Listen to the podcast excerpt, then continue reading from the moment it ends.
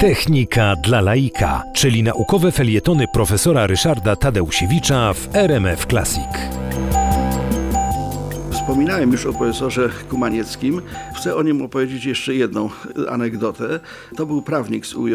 Jeszcze raz przypomnę, że to lata 1880, y, rok jego urodzenia, 1941 zmarł. Profesor Kumaniecki był przede wszystkim bardzo wrażliwy na punkcie honoru. Uważał, że y, zachowanie człowieka nauki, w szczególności również studenta, powinno być nacechowane honorem.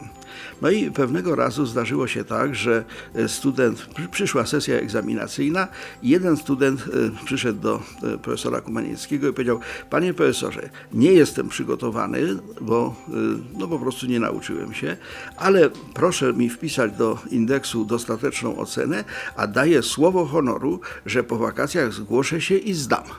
Profesor Kumaniecki powiedział, wie pan co, jeśli pan tego nie zrobi, to będzie pan właściwie w moich oczach całkowicie pogrążony. Ale wziął, wpisał mu tą dostateczną ocenę. Student miał zaliczony rok, pomimo że egzaminu de facto nie zdał.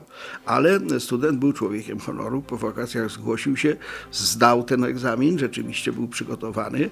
No i wtedy profesor Kumaniecki powiedział, no widzi pan, teraz obaj jesteśmy dżentelmenami.